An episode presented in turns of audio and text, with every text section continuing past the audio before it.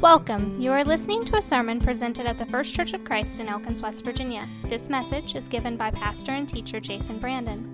Jason will be selecting passages from the Word of God and showing us how to apply God's Word in our lives today. He will also be showing us why we need Jesus. How can faith, God, and the Bible have more influence in your daily life? What is God saying to us today? For this and more, stay tuned.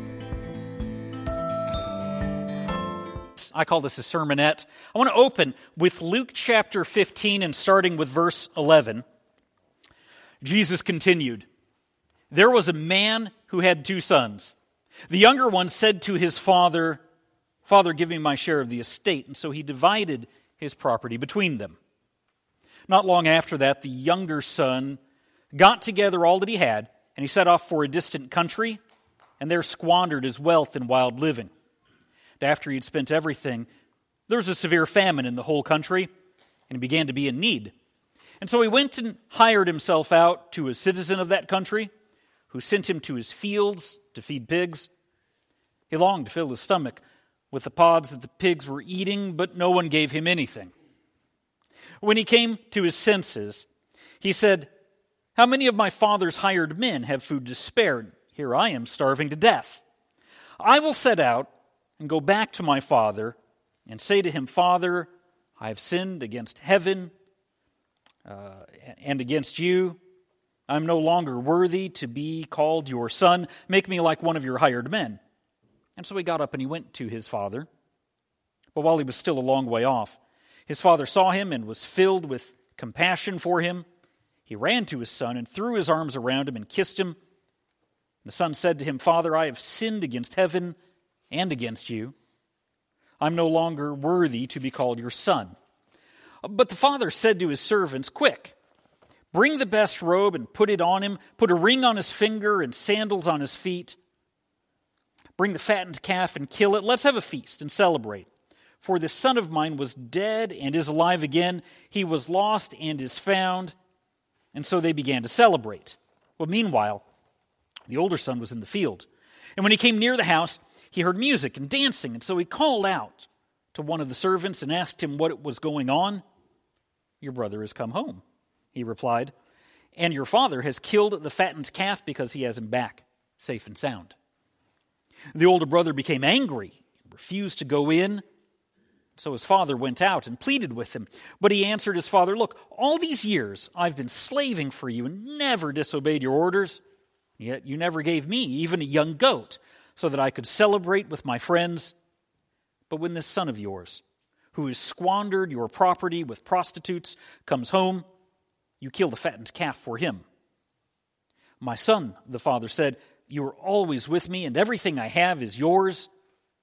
But we had to celebrate and be glad because this brother of yours was dead and is alive again. He was lost and is found. And so we're actually going to look really at Luke chapter 1. That was my, that, that was my, my prequel, my, my, my prelude. Um, I, I'm going to look past the obvious. Most of us know that the Son of God was born to a virgin to save us. That's the Christmas story. I want to look today at the other half of the account. I we're going to look at John, uh, his, his forerunner, his cousin because the birth of John was the announcement that God's salvation was at hand. Jesus wasn't going to come until John came first. So I want to read about John's coming in Matthew in Luke chapter 1 and starting with verse 5. In the time of Herod king of Judea, there was a priest named Zechariah who belonged to the priestly division of Abijah. His wife Elizabeth was also a descendant of Aaron. Both of them were upright in the sight of God, observing all the Lord's commands and regulations blamelessly. But they had no children, because Elizabeth was barren, and they were both well along in years. Once, when Zechariah's division was on duty and he was serving as priest before God, he was chosen by Lot, according to the custom of the priesthood, to go into the temple of the Lord and burn incense.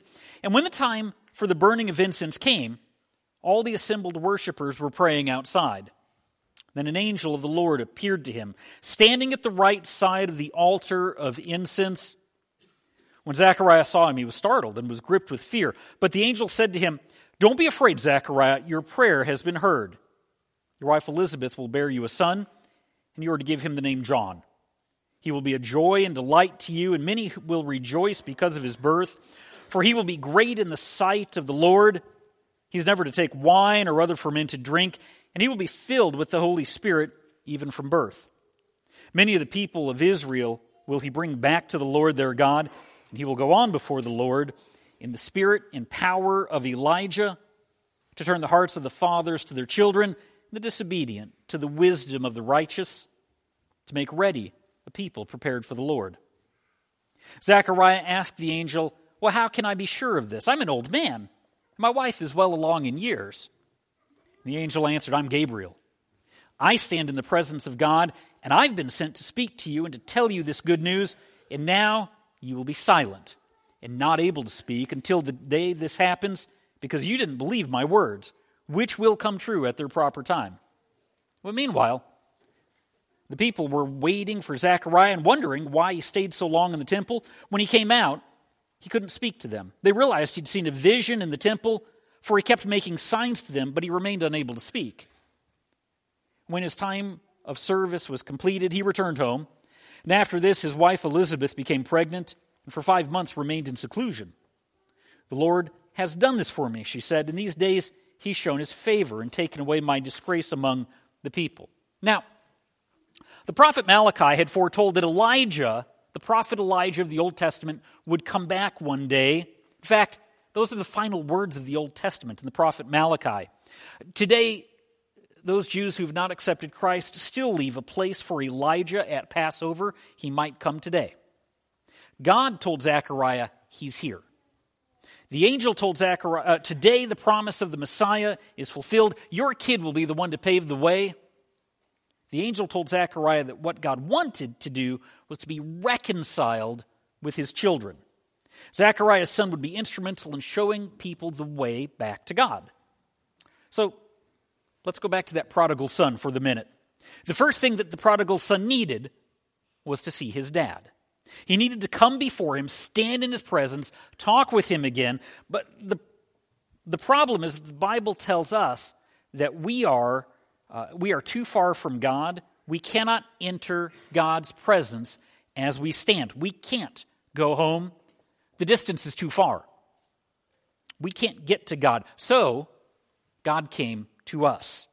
God sent Jesus to reconcile us to God, to get us out of the pigsty, to get us back to Him, to bring people back from rebellion, to leave the mess of sin and disobedience behind, to stand before our loving but perfect Father and to face the fact that we need Him. So let's keep reading in, in John's story in, in Luke chapter 1, verse 57. When it was time for Elizabeth to have her baby, she gave birth to a son. Her neighbors and relatives heard that the Lord had shown her great mercy, and they shared her joy. Well, on the eighth day, they came to circumcise the child and they were going to name him after his father Zechariah, but his mother spoke up and said, No, he's to be called John. They said to her, There's no one among your relatives who has that name. Then they made signs to his father to find out what he would like to name the child. He asked for a writing tablet, and to everyone's astonishment, he wrote, His name is John.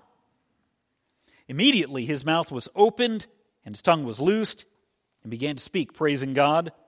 The neighbors were all filled with awe, and throughout the hill country of Judea, people were talking about all these things. Everyone who heard this wondered about it, asking, What then is this child going to be? For the Lord's hand was clearly with him. There's a beautiful symbolism here. Simple. John's voice is gone. Sorry, Zechariah's voice is gone, and he is silenced. Man's voice, our voice was gone. We had no presence before God. We were separated from Him because of Adam and Eve's sin and because of our own sin. But Jesus brings people the offer of restoration, not to just come before God, but to come before His throne and be restored. No longer strangers, but His children. The prodigal son came before his father content to just be a servant. He would have been okay with that. That would have been fine with him, but his father wouldn't have any of that. He restored him, he made him his son again, and that's what God does for us. He doesn't just let us into heaven, That would be nice enough, but we come in as his heirs, as sons and daughters. Zechariah lost his voice due to a disobedient spirit. Obedience restored his voice. And God restores us through the coming of his Messiah and our, obedient, our obedience to him. And so we read the last of, of this account in Luke chapter 1 and verse 67. His father Zechariah was filled with the Holy Spirit and prophesied, Praise be to the Lord, the God of Israel, because he has come and has redeemed his people. He's raised up a horn of salvation for us in the house of his servant David, as he said through his holy prophets long ago. Salvation from our enemies and from the hand of all who hate us, to show mercy to our fathers and to remember his holy covenant, the oath he swore to our father Abraham, to rescue us from the hand of our enemies and to enable us to serve him without fear, in holiness and righteousness before him all our days. And you, my child, will be called as prophet of the Most High, for you will go on before the Lord to prepare the way for him, to give his people the knowledge of salvation through the forgiveness of their sins because of the tender mercy of our God, by which the rising sun will come to us from heaven to shine on those living in darkness and in the shadow of death, to guide our feet into the path of peace. The child grew and became strong in spirit, and he lived in the desert until he appeared publicly in Israel. Zechariah's song of praise.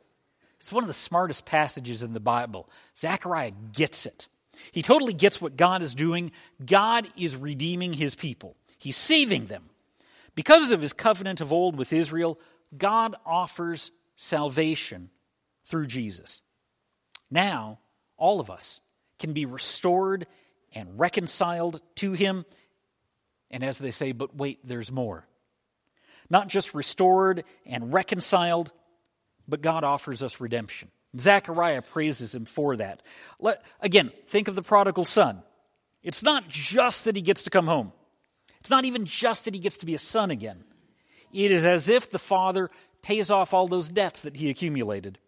He redeems him from his debtors. In short, the son is offered forgiveness from sin and forgiveness from the penalties of sin. This is why Zechariah is so brilliant. At that time, all that time in silence, he was thinking, he was working through this. He knew God's word, he knew God's promises, and he saw that God was fulfilling those promises at that time. God was offering mankind complete forgiveness through Jesus Christ. The time was now at hand. We're fortunate. We don't have to wait like Zechariah did. Jesus has come now, and we have the chance to follow and obey him now. Thank you for listening. You can contact us at our website, firstchurchofchristelkins.com, where you can also find out more. Have a nice week.